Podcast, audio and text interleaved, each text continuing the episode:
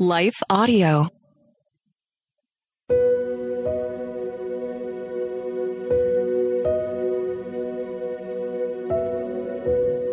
Hello. Thank you for listening to Your Daily Bible Verse, the podcast that examines one verse each day to learn more about God and His will for us.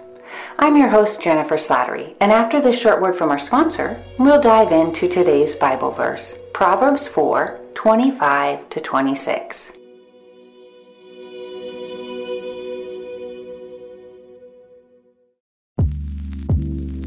Did you know that the Salvation Army not only provides services to those in need, but we also produce a network of Christian podcasts you can listen to on your favorite podcast store? One of these shows, Words of Life, is a 15-minute weekly show featuring interviews, testimonies, Bible studies, and more. In April, we'll once again hear from author and pastor Natalie Runyon. She has created a new 6-week discipleship course for women to talk about community, women in leadership, accountability, and more. We want discipleship to be what's drawing people, not bounce houses. They're more likely to come back and not just to be entertained. Even in me, making him have to pry it from my hands, he was still saying, but I have something better. It was because of the redeemed saying so, of telling the story of what God had done. When we point people to him, they're going to want to know him. Listen to Words of Life on your favorite podcast store or visit wordsoflifepodcast.org. Today's Bible verse is Proverbs 4:25-26. Let your eyes look straight ahead. Fix your gaze directly before you. Give careful thought to the paths of your feet, and be steadfast in all your ways. I often tell my team, if we're in God's pocket, nothing else matters. And if we're not in God's pocket, nothing else matters. In other words, we want to be squarely, unwaveringly in the center of God's will, on the path He has determined for us. In today's verse, that's precisely what God is telling us to do, to fix our gaze on whatever it is He's assigned. If we've been called to parent, may we parent well, with determination and focus, refusing to allow life's petty inconveniences or empty promises to distract us. If it's to lead a team at work, may we do so as a deeply loved and empowered child of God, as His ambassador.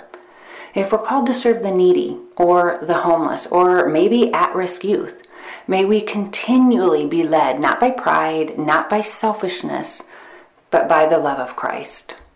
And so we fix our eyes, because we will face numerous distractions externally and internally. Fears that will make us doubt that God's path truly is good. Pride that will deceive us into believing that we can forge our own way.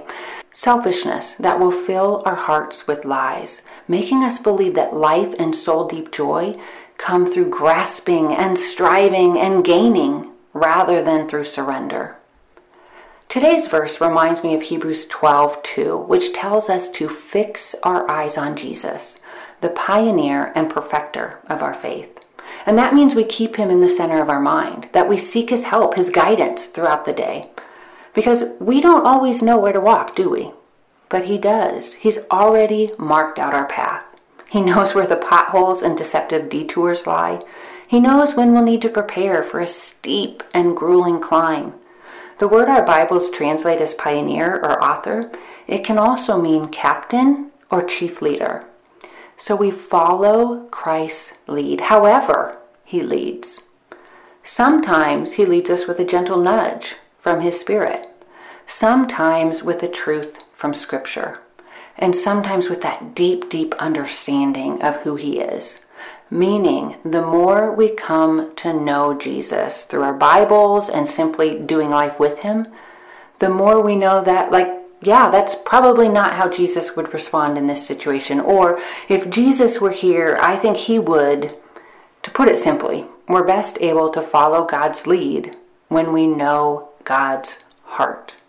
God's heart for the world, including all the people you and I interact with each day, but also God's heart for us individually. It's easier to follow the one we trust, right? When we know they're good and always have our best in mind and that their wisdom is greater than ours. Oh, the danger of thinking we know best which way to go. Scripture, history, and for most of us, personal experience demonstrates that our plans apart from Christ lead only to messes, to destruction and death. Death of relationships, of dreams, of opportunities. But following Christ leads to life and increased joy and freedom, always. And so when our journey feels tough and our feet begin to slip, we fix our eyes on the path before us. We fix our eyes on Jesus, the one who promised to give us joy, peace, and a life that is beyond our expectations. In his book, The Thing Beneath the Thing, author Steve Carter shared a story regarding a challenging period in his ministry as a teaching pastor. Now, you can listen to the full story in episode 69 of the Faith Over Fear podcast titled The Thing Beneath the Thing. But basically, Carter was dealing with some pretty heavy, pretty painful circumstances as a leader. Circumstances that left him confused. No doubt he wanted to quit, to get off the path that God was leading him on, because frankly, that path was not fun. Well, during that time, Bob Goff came to visit him and gave him a compass, a tangible reminder to always seek his true north. That simplifies things, doesn't it? And we all need those tangible reminders, especially when the world is pulling our eyes in 1,000 different directions. To please others, to maybe appease our boss by cutting corners, to chase after numbers rather than personal integrity. To stand strong, to keep our feet steady, we must fix our gaze on our true north. Determine before the temptation or the difficulty hits not to look away, not to look to the left or to the right, instead to focus straight ahead, which means that very next step, however God leads. But it's also more than that. We also focus on all of God's promises, his perfecting of our souls, how through this journey he's making us whole. We focus on the hope of heaven, where all of our pain and all of our struggle will be eradicated for good. And finally, we make level paths for our feet. And we take those ways that are firm. So that means we think intentionally about where we're going. We prayerfully consider, is this the way that God wants me to walk? Is this the relationship that God wants me to have? The job that God wants me to pursue? Is this decision in line with my true north, with my call to love Jesus, to love others, and with my top Christ-led priorities? If not, then those steps, however big or however small, are not for me. If that step is not in line with our priorities, with our call to love Jesus, with the path that he has carved out for us, then it's a detour and likely a dead end, one that will ultimately lead to disappointment. And so we pause, we contemplate, and we align our steps with God's good, pleasing, and perfect will, trusting so long as we keep our gaze fixed on Jesus and our hearts surrendered to him, he will direct our steps. Let's pray. Father, we encounter so many distractions each day, externally and internally. We know you have a good, hope-filled plan for us. We know that you long to guide us day by day and decision by decision. And we also know that our path is uniquely crafted just for us, which means we mustn't try to compare our steps or our progress with someone else, or try to follow the path that you've laid out for them.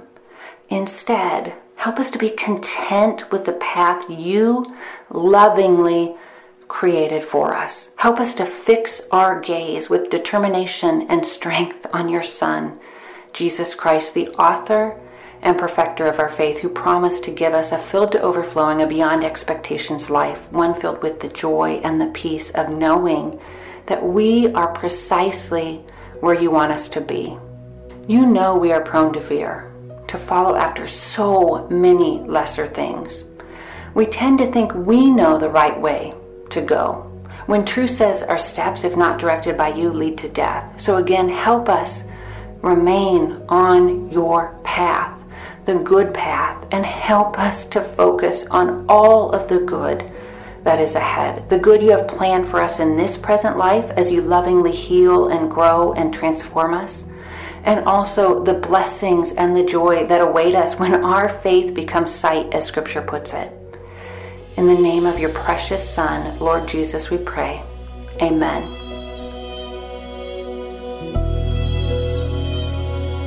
Thank you for listening to Your Daily Bible Verse, a production of Life Audio and the Salem Web Network.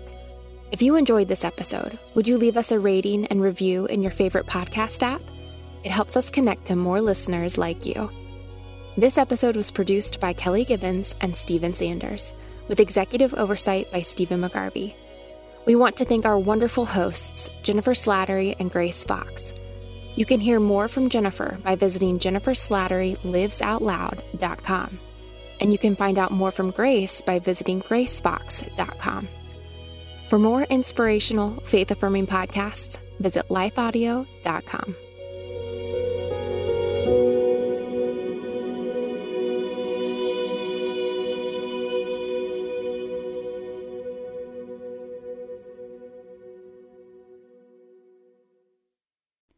Christmas. For most kids, it's the most joyful time of the year. But this Christmas, 1.5 million children will spend the holiday separated from a parent because their mom or dad is behind bars. Prison Fellowship Angel Tree needs churches in our communities to volunteer to bless local children with a gift, the gospel, and a loving message from their parent. I believe this is an incredible opportunity for our listeners to share the love of Jesus this Christmas. Many of Prison Fellowship's partner churches continue ministry to local Angel Tree families after Christmas is over. Through this ongoing care, Prison Fellowship Angel Tree strengthens and encourages families every day. Angel Tree wouldn't be possible without the help of faithful volunteers. If you're ready to make an eternal impact in your community, please register today at angeltree.org/church. That's angeltree.org/church. Miracles are everywhere. Let our adventure begin! Discover PureFlix, your premium streaming service where faith and family values come home. Ready to have some fun? The most exclusive selection of quality, wholesome movies and series that will uplift your spirit. A man can argue whether God exists, but when he looks at his daughters, he knows. With new arrivals every week. Unbelievable. Save big and enjoy the possibilities, like invitations to exclusive theatrical screenings. I see it, so I believe it. Find out more by joining today at pureflix.com. Hi, I'm Beckett Cook, host of The Beckett Cook Show. I lived as a gay man in Hollywood for many, many years until I had a radical encounter with Jesus 13 years ago. Since then, I've gotten my master's degree in seminary and published a book called A Change of Affection. On my podcast, The Beckett Cook Show, I sit down with fascinating Christian scholars and thinkers to address the lies of the culture and bring the biblical truth to bear on those lies. To start listening now, go to lifeaudio.com or search for The Beckett Cook Show on your favorite podcasting platform.